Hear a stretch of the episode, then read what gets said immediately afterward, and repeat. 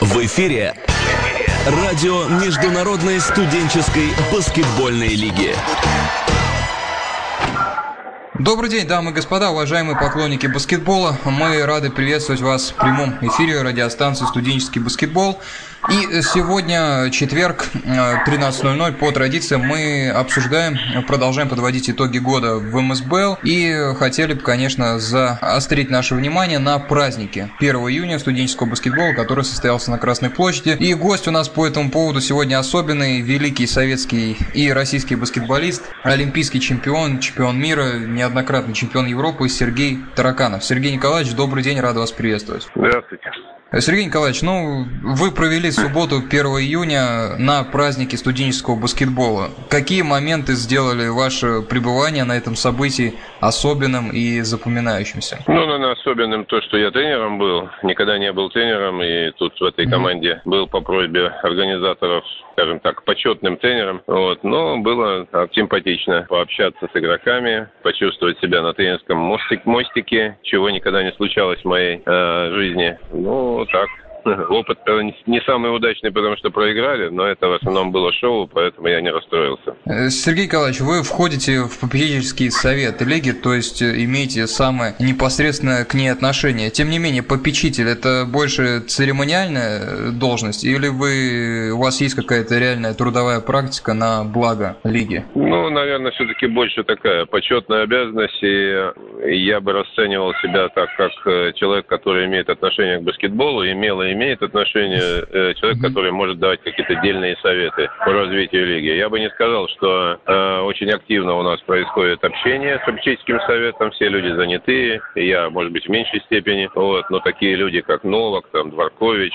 э, понятно, что у них э, время на это не сильно много. Но вот тут у меня есть, и я э, Андрею Перегуду э, говорил об этом, о том, что нам надо чаще как-то общаться, встречаться, разговаривать. Вот в неформальной обстановке у нас это случается получается. Но вот так, чтобы собраться всем вместе и поговорить, это очень редко. Последний раз, когда у вас спрашивали совета по э, МСБЛ, и, и по какому поводу это был совет? Ну, с Андреем Перегудовым мы встречаемся довольно часто, и, и в, вне игр, и на играх он приходит на игры ЦСКА. Ну, по поводу этого матча, по поводу того, с, с, с Виктором Кравченко тоже э, общаюсь часто, мы друзья-товарищи. Поэтому какие-то там, еж, ну, как минимум, еженедельные контакты происходят. Ну, по поводу этого матча, матча, по поводу формата матча, по поводу того, как э, там есть э, какие-то внутренние проблемы, все, не все так гладко происходит в международном масштабе э, э, становления лиги. Э, с деньгами там иногда бывают проблемы, все, все хотят, скажем так, на халяву прокатиться, да. То есть, ну, есть,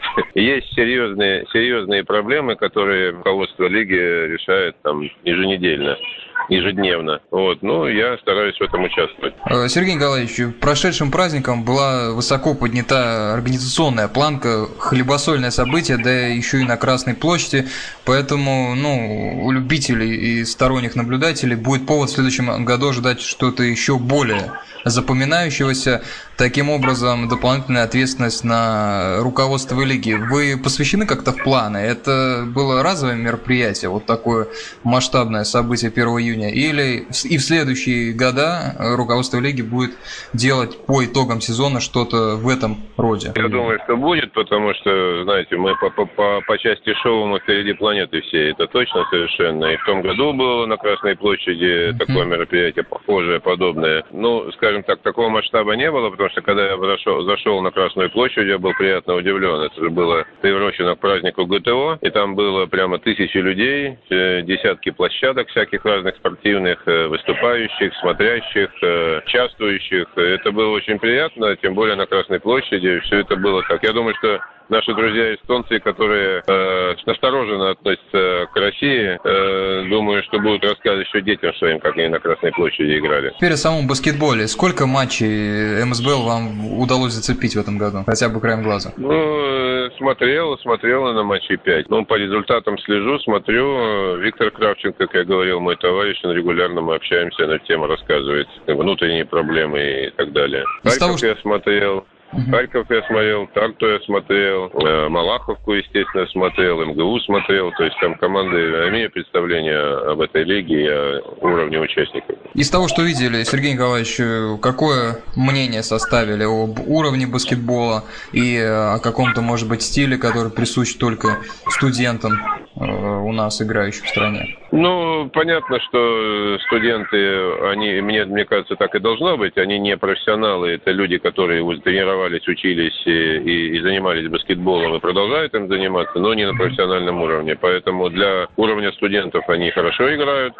Э, кто-то лучше, кто-то хуже. Но с точки зрения там профессионального, но цель, по-моему, такая не стоит. Стать профессиональным баскетболистом, э, все, главная цель – штурмовать науку. Как вы считаете, Сергей Николаевич, по какому пути лучше идти? Как э, это у нас сейчас есть? То есть это играют только студенты, которые не стремятся идти в большие достижения? Или это как делается в Америке? То есть где с университетской лиги большинство игроков драфтуются и имеют возможность, возможность дальше играть на профессиональном уровне? Ну, большинство не драфтуют драфтуются, драфтуются считанные единицы. Это счастливчики, которые там показывают себя из, того, из тех тысяч игроков, которые играют э, в студенческой лиге. Я сам там сыграл с американскими колледжами, университетами больше ста игр там на территории Соединенных Штатов. Thank you. Я очень хорошо представлял раньше, как это происходит. Это реально, реально большой, большой, э, большой чемпионат, большое первенство с не одной лигой, с не одними, не, с многими конференциями разными разбитыми. И это действительно на очень большое событие в студенческом спорте. Я не думаю, что стоит копировать, но, во-первых, это невозможно, потому что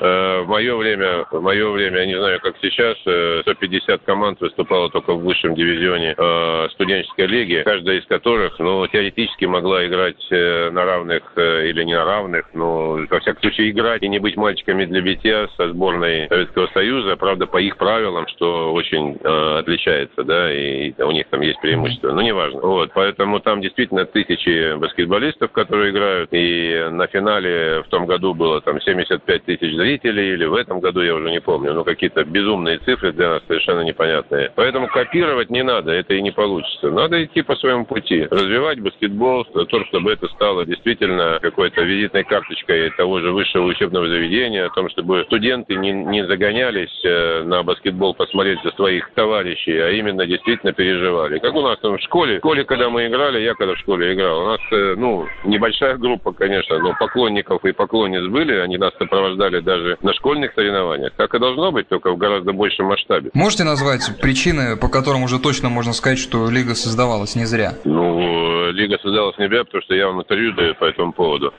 Значит, есть какой-то, значит, есть какой-то интерес, есть, э, есть матч на Красной площади, есть внимание и важных персон государства, первых лиц государства, и людей, и людей спорта, и баскетбола. И я думаю, что те парни, которые играют, они счастливы. Во всяком случае, э, и те матчи, которые матчи звезд и так далее, которые там из разных городов, uh-huh. из разных стран приезжали, э, я думаю, что, ну, сравнивая, допустим, со своими юношескими впечатлениями, я думаю, что для меня был это огромный стимул для того, чтобы э, серьезно к этому делу относиться, прогрессировать и рассказывать окружающим э, родственникам, друзьям о том, что я вот в таком участвовал и участвую. Сергей Николаевич, если сейчас взять бинокль и посмотреть из 2013 года на лет 3-5 вперед, э, какой можно будет рассмотреть лигу, вот скажем, в 2018-2017 году? Это будет расширение географическое, полные залы, уровень баскетбола, внимание аудитории, что э, это может быть лет через 3-5, если все, каждый будет делать свое дело хорошо? Ну, к этому, конечно, надо стремиться. Я, к сожалению, пессимист в этом отношении по поводу полных залов. К сожалению, большому, потому что у нас вот финал, первые две игры финала Лиги ВТБ проходил между ЦСКА и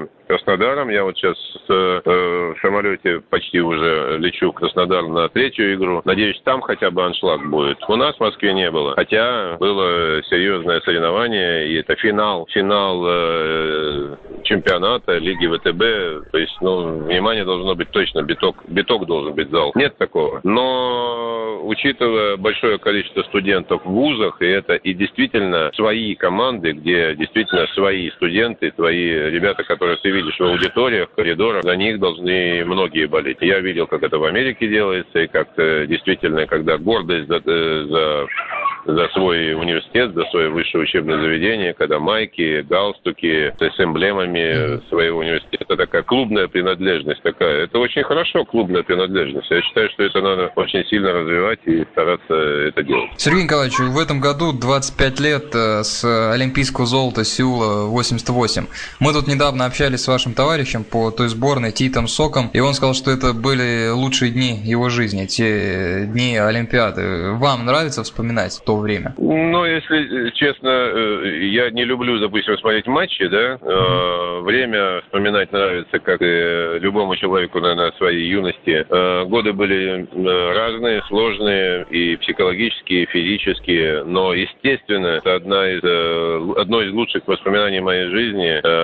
Победа в Сеуле и все, что связано с этой победой, равно как и с другими, но она, конечно, стоит особняком. И с той командой, с друзьями, к сожалению, тро, троих из той команды уже нет живых, но те девять человек, которые были, мы все общаемся э, в разной э, степени э, периодичности, но общаемся со многими. И тот же Тихоненко был э, на Красной площади, играл в противоположной команде. Вот, но это одни из лучших воспоминаний, конечно же, моей жизни. Э, Сергей Николаевич, вы занимаетесь э, уже 13 лет агентской деятельностью, являетесь одним из самых успешных, если не самым успешным в этом э, виде деятельности у нас в стране. Как выглядит ваш рабочий день агента? Вы в самолете, вы на телефоне постоянно?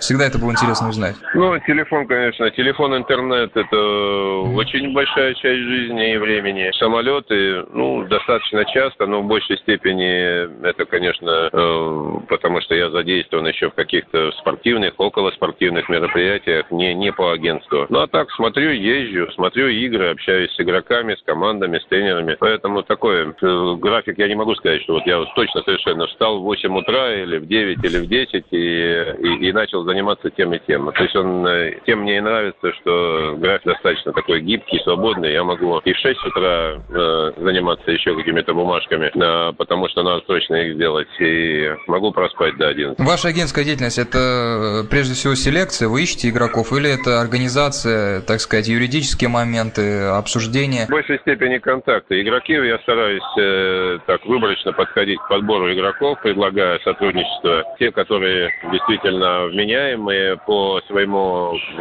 скажем так, по, по, по, по моральным качествам каким-то, потому что разные люди бывают, да, с кем-то очень сложно. Я стараюсь подбирать людей, с которыми комфортно мне и с которым, надеюсь, будет комфортно со мной. Ну и в то же время это, конечно, это в большей степени контакты. Я бы так, я бы так сказал, что агентская деятельность это в большей степени продажа информации клубам о том, что какие, как, кто, кто есть какие свободные игроки, игрокам, игрокам какие, какие клубы ими интересуются. То есть я, так скажем, менеджер, посредник э, в, данном, в данной ситуации, когда это стало профессией для игроков и стал каком-то относительно видом бизнеса для клубов. Сергей Николаевич, когда вы начинали агентскую работу 13 лет назад, не было таких зарплат, соответственно, не было таких комиссионных, билеты на самолет за свой счет, на поезд за свой счет, телефоны и счета наверняка приходили огромные. Вы сразу начали этим зарабатывать или несколько лет это было в убыток себе? Ну, это, скажем так, телефонные счета и самолеты, и билеты, это все и до сих пор на свой счет, естественно. Вот. Я не могу сказать, что это прям какие-то огромные расходы, учитывая все. Мне всегда помогало то, что у меня, в принципе, основной бизнес всегда был, он и есть э, фотобизнес, если вы читали да, да, где-то в интернете что-то обо мне, то у меня есть э, фотобизнес, э, моментальные кабины фото, который мне помогал в первую очередь существовать и было достаточно много свободного времени заниматься тем, что мне ближе. Баскетбол, бизнес, так, зарабатывание денег это такое, это же не, не любовь всей жизни, это, скажем так, э, необходимость. Баскетбол сопровождает меня на протяжении всей жизни. Я не вижу себя тренером. Вот видите, первый раз попробовал тренером быть. Уже мне 55, вот первый раз попробовал. Поэтому тренер не для меня. Э, менеджером я был когда-то. Э, в принципе, было не, не так плохо, да. Но каких-то достойных предложений таких на сегодняшний день нет. Поэтому я и занимаюсь этим делом, потому что я все-таки соприкасаюсь с баскетболом, с баскетболистами, с игрой. И я бы сказал, что не самое главное зарабатывать деньги в этой, в этой, для меня в этой ситуации. А главное, что ну, я, я как-то, скажем, в теме нахожусь.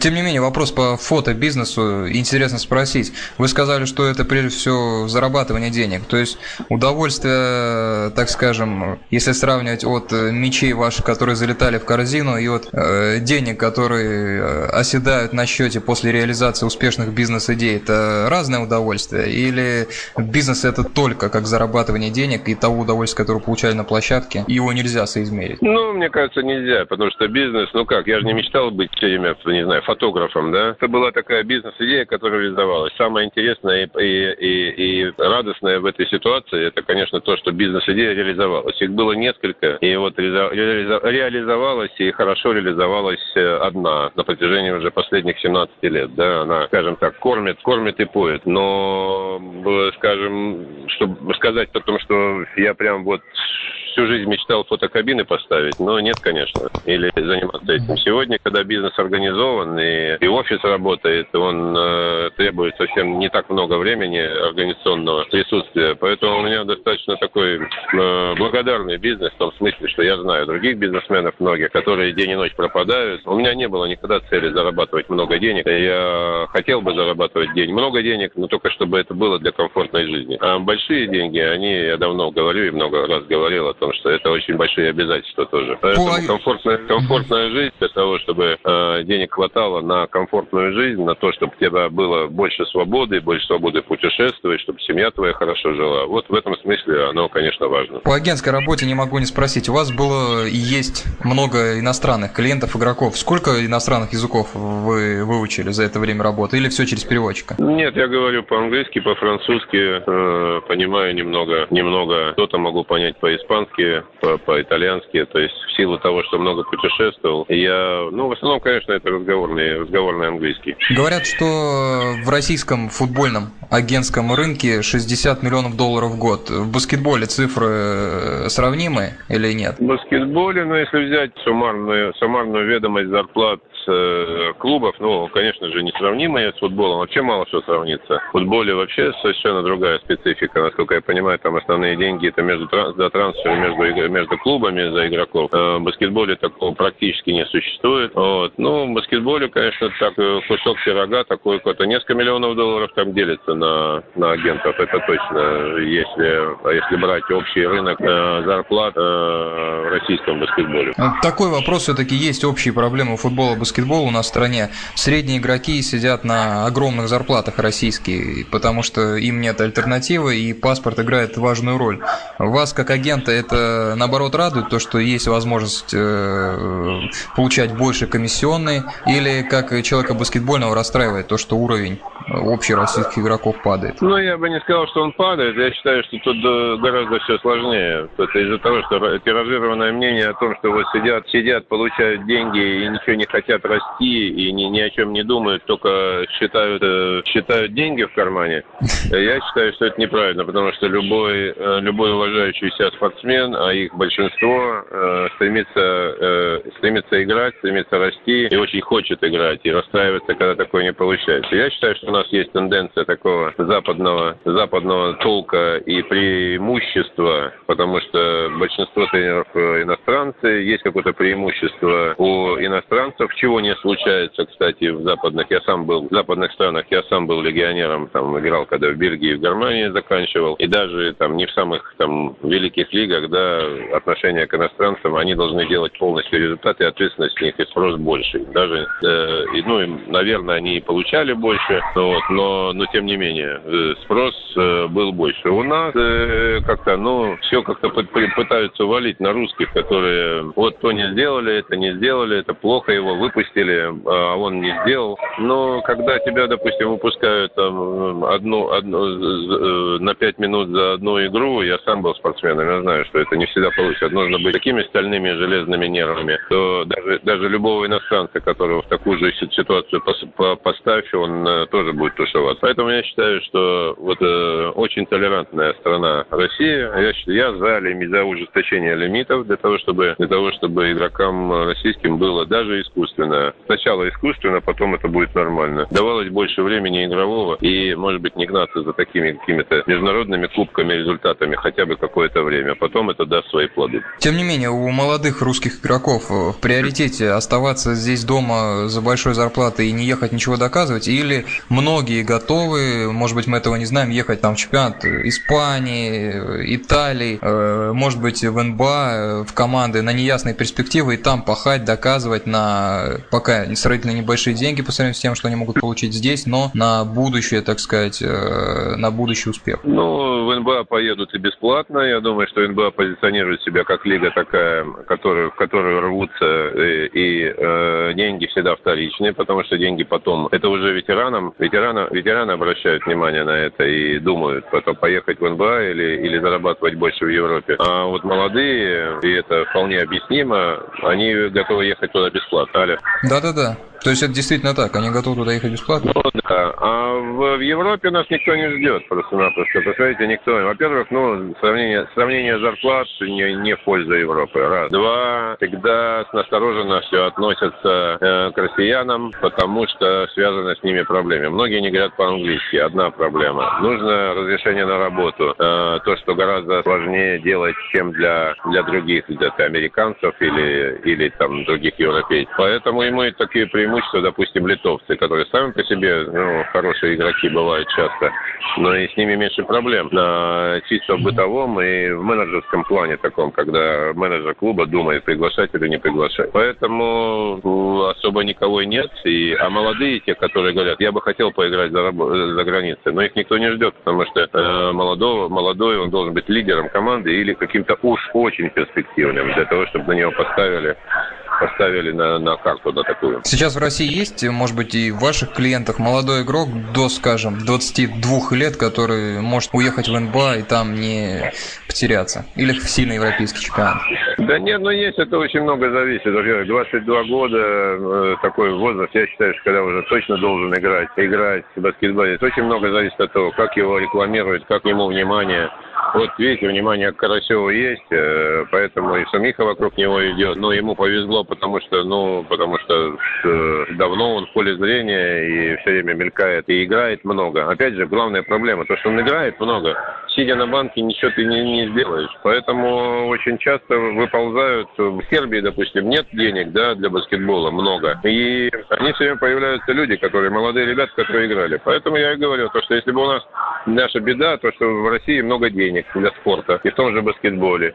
И поэтому можно покупать, там, не знаю, дорогих иностранцев, которые забивают места. А играли бы наши, может быть, не выигрывали бы кубки европейские, но играли бы много, и были бы, и были бы, и прогрессировали лучше, и больше, и были бы больше на виду. Вот пример Карасева. Э, хорошо, уважаемые радиослушатели, время нас немного поджимает. Сергею Николаевичу нужно уже улетать, и мы слышим задним фоном там голос, э, призывающий на посадку. Сергей Николаевич, большое спасибо за то, что нашли время с нами пообщаться. Э, для нас большая честь общаться с, с таким человеком, как вы, олимпийским чемпионом, большой баскетбольной фигурой. Спасибо вам, удачи в делах. Надеемся, что будете оставаться с лигой достаточно долго. Спасибо, до свидания.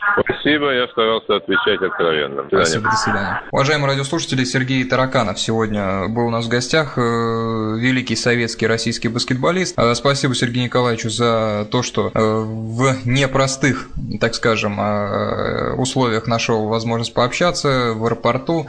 Одной ногой, что называется, уже на взлетной полосе, и Сергей Николаевич все-таки искал возможность пообщаться. Но вот еще, как я узнал до эфира, и батарейка разряжалась, так что счастливо все сложилось, что разговор все-таки у нас получился. Еще раз спасибо за внимание, уважаемые радиослушатели. Наша группа ВКонтакте «Радио Студенческий э, баскетбол», э, сайт MSBL, sbl-basket.com. Заходите и туда, и к нам, узнавайте много интересного. Еще раз спасибо за внимание, до свидания, удачи.